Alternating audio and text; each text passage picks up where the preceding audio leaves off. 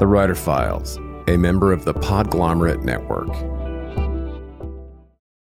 I want to mention a great resource for writers, and this month's sponsor, Truth is the Arrow, Mercy is the Bow, a DIY manual for the construction of stories.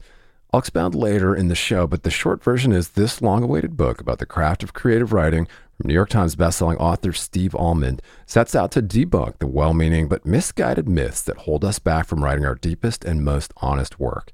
Pick up a copy today of Truth is the Arrow, Mercy is the Bow, wherever you buy books. More soon. Greetings, scribes. I have got some exciting news to share. The Writer Files now has an exclusive Patreon community where subscribers will get exclusive access to uncut ad free interviews, a writer's happy hour, bonus breakdowns, and content from productivity and publishing experts each month. In the meantime, just head over to patreon.com slash the writer files. It's free to join Patreon to get a preview and you can upgrade anytime. That's patreon.com slash the writer files. Help us start something special. Rainmaker FM.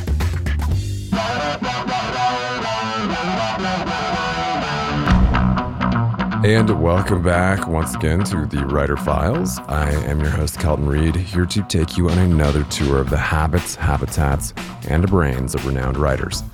In part two of this file, the hyper prolific, number one New York Times bestselling author, Greg Iles, returned to chat with me about the conclusion to his epic trilogy, his unique writing process, and making the move to TV. At 16 novels and counting, all but one of which have hit bestsellers lists, Greg has been called the William Faulkner for the Breaking Bad generation, and his books have been adapted for film, translated into over 20 languages, and published in more than 35 countries. His epic Natchez Burning trilogy clocks in at close to 750,000 words, and it started out as a single novel that he expanded after a near death experience, a car crash that left him in a coma, and which ultimately changed his mind about how he wanted to write it. His final installment in the series, Mississippi Blood, concludes the story of Southern lawyer Penn Cage, also the protagonist of six of his books, including New York Times number one bestseller, The Devil's Punch Bowl. Iles' epic tale of love, honor, hatred, and revenge explores how the sins of the past continue to haunt the present, and Stephen King described the series as extraordinarily entertaining and fiendishly suspenseful.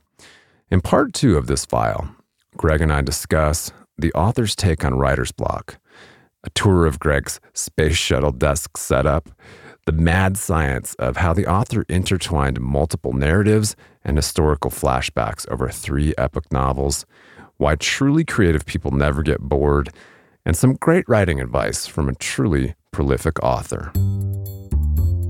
The Writer Files is brought to you by the all new Studio Press Sites, a turnkey solution that combines the ease of an all in one website builder with the flexible power of WordPress. It's perfect for authors, bloggers, podcasters, and affiliate marketers, as well as those selling physical products, digital downloads, and membership programs. If you're ready to take your WordPress site to the next level, see for yourself why over 200,000 website owners trust StudioPress. Go to rainmaker.fm slash StudioPress now. That's rainmaker.fm slash StudioPress. And if you're a fan of the Writer Files, please click subscribe to automatically see new interviews as soon as they're published. So, do you have anything to say to writer's block or, or, or the you know, is it a thing? Do you believe in it? Have you ever experienced it? I wrote a line last night in the, the first chapter of my next book. I went back and revisited, and uh, this writer in residence is having trouble with his book. But anyway, the, the wife of the dean kind of catty in a catty way. He says he's. Uh, she asks when the book's coming out, and he kind of prevaricates, and she says, "Not having out with writer block, writer's block, are you?" And he says, "That's uh, you know that's not a real a real ailment. She goes oh you mean like blue balls or you know fibromyalgia? So anyway the writer's block my real story is this. When i was in college um, i studied with willie morris who and that was a great thing. A lot of writers were in that program. Right around that period donna tartt john grisham just several people who went on to be writers. And uh, he brought William Styron and James Dickey, a lot of these writers down. But one of the writers he brought was John Knowles, who wrote a Separate Peace. And Willie had talked a lot, with all respect to Willie, and he's passed away now. He talked a lot about writer's block in that class to the Hmm. point where it got kind of scary. So I remember a student asked John Knowles during the Q and A about writer's block, and he just got this bewildered look and said, "What? What is that? That's that's just that's just a fictional thing. That doesn't exist." I, he said, "I'll never live long enough to get down everything I want to get down on the page," and that's exactly how I feel. I mean, if I open my Dropbox thing of book ideas on my cell phone, there's already more stuff there than I'll ever live to do. So, Wow. you know, writer's block in the sense of, oh, I'm paralyzed and I can't go on. I guess you could get yourself into that state, but mostly it's going to be a self-manufactured syndrome where you're you're set, you know, you're go- you've set in mind your goal is to, you know, okay, I'm going to be the next Jonathan Franzen or the next whatever, and so you're judging every single word you put down on paper, and you just there's just no point in doing that. Yeah, yeah. Good, good point there. Um, well, it sounds like you've got a pretty exotic setup there in the office. Are you a uh, a PC guy or do you use a, a Mac? Uh, I've got I've got a setup. Man, my setup looks like you could fly the space shuttle from. Okay, three monitors. One's TV monitor, one's a Mac monitor, one's an iMac 5K, and the other is a Windows to the right. Uh, because and the reason is because Bill Gates or you know Paul Allen or whoever are so I don't even want to use the word I want to use, but they don't allow Word for Mac to have the full feature set.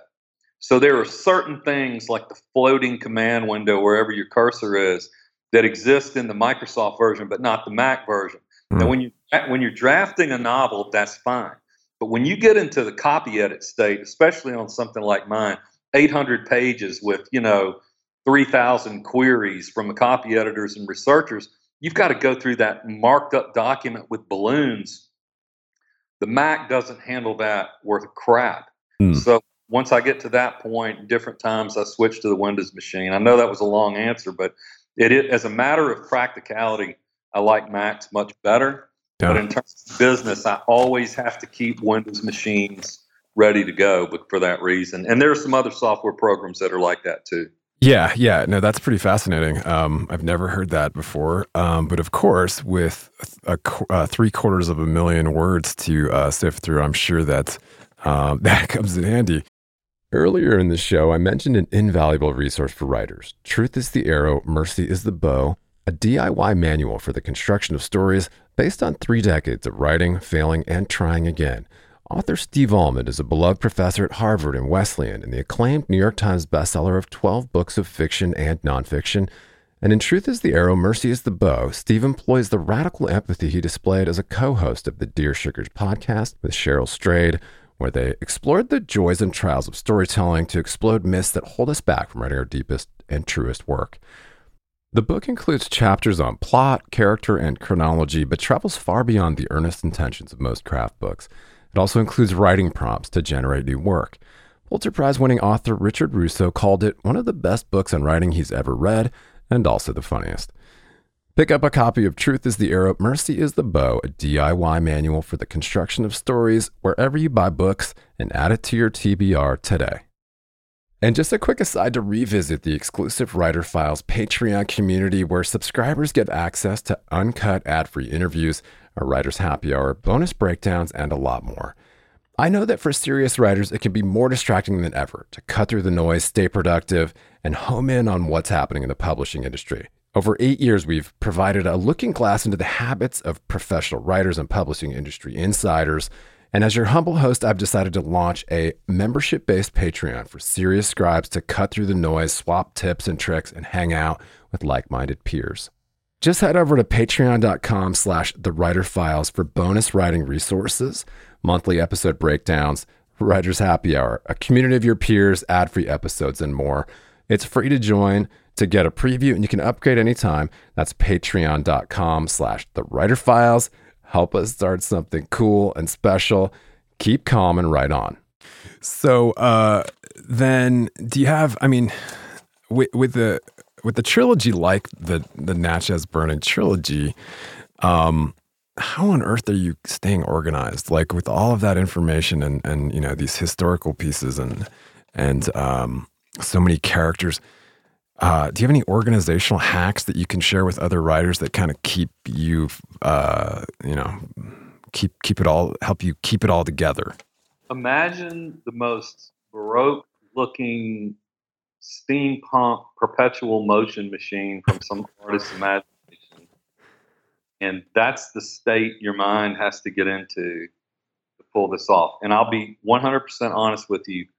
It was being in that state that caused me to have my wreck and lose my leg and nearly die because you can't. I don't know how other people do it. I guess you could tack 500 note cards to the wall. But for me, to manage something like this with multiple narrative voices and historical flashbacks and all that kind of stuff, you have to bring it all to life in your head in perfect relationship with each other. And that is such an immersive experience that it everything else has to be blocked out. You can't worry about bills and your kids and all these little things. You have to have somebody in your life or multiple people who protect you from all that and you have this slowly turning, perfectly integrated machine spinning in your head while you're putting it out. Yeah. That's not to say you'll get it perfectly. And I was in that state when I had my accident and, and nearly died. Uh, and and then once you get to the copy edit phase, what you really need is a brilliant copy editor with obsessive compulsive disorder. Which all copy editors have that to a degree, but some are truly gifted, and you got to have one of those. Wow, wow.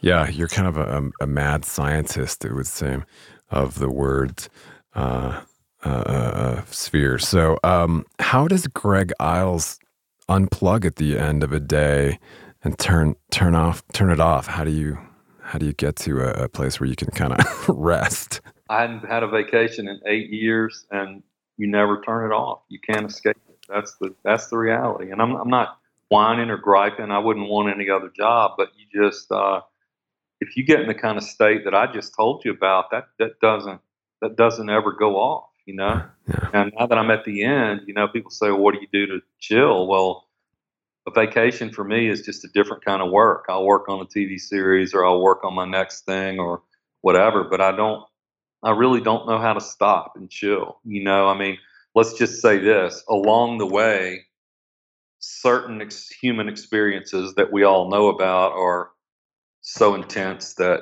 they can take you away from from reality you know and i'm not talking about drugs or whatever but sex or whatever. Something has to rise to a level of intensity that it can blank out everything else. Hmm.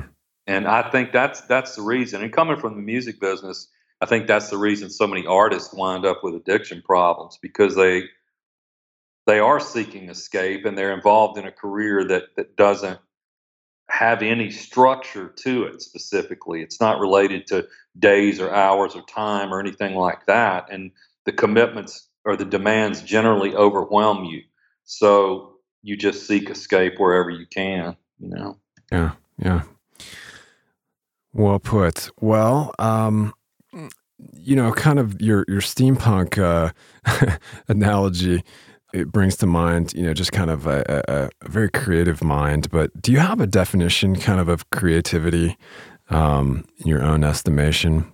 You know, I hear people talking about that term a lot. They call they've developed this noun, creatives. You know, to develop people who are.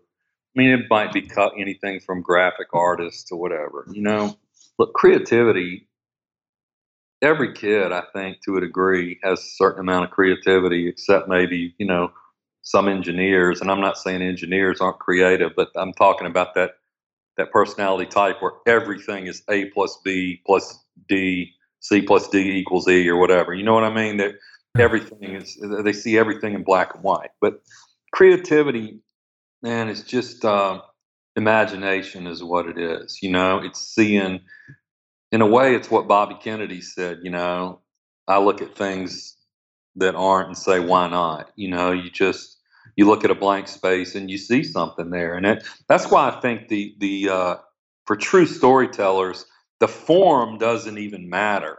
Whether it's, I mean, I'm a songwriter.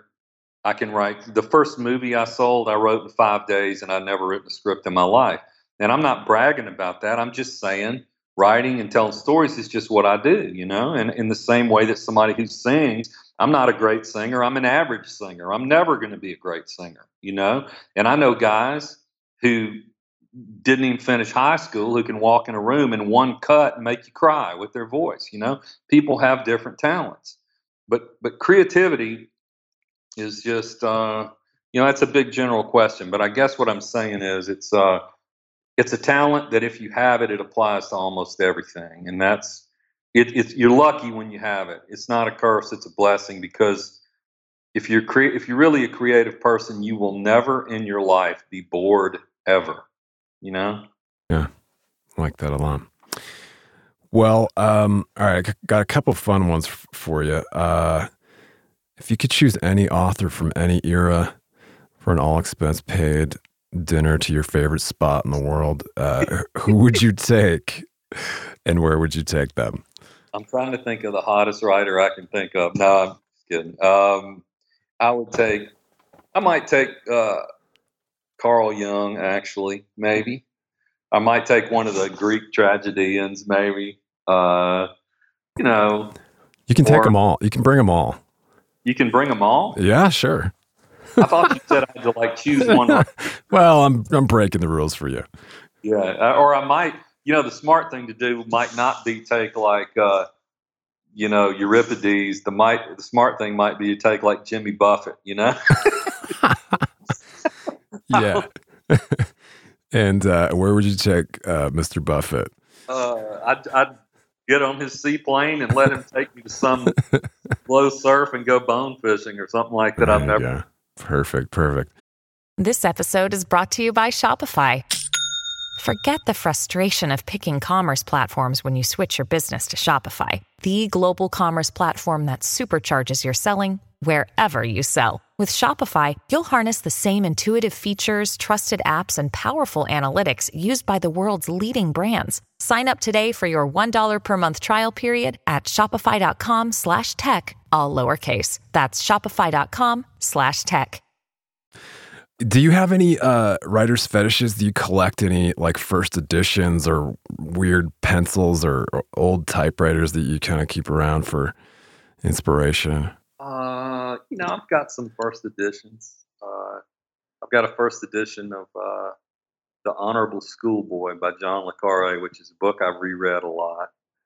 Um, I've got a couple of first editions of Thomas Harris, who wrote Red Dragon and Silence of the Lambs. Oh, nice. Mississippi guy like me. A lot of people don't know that, but he is.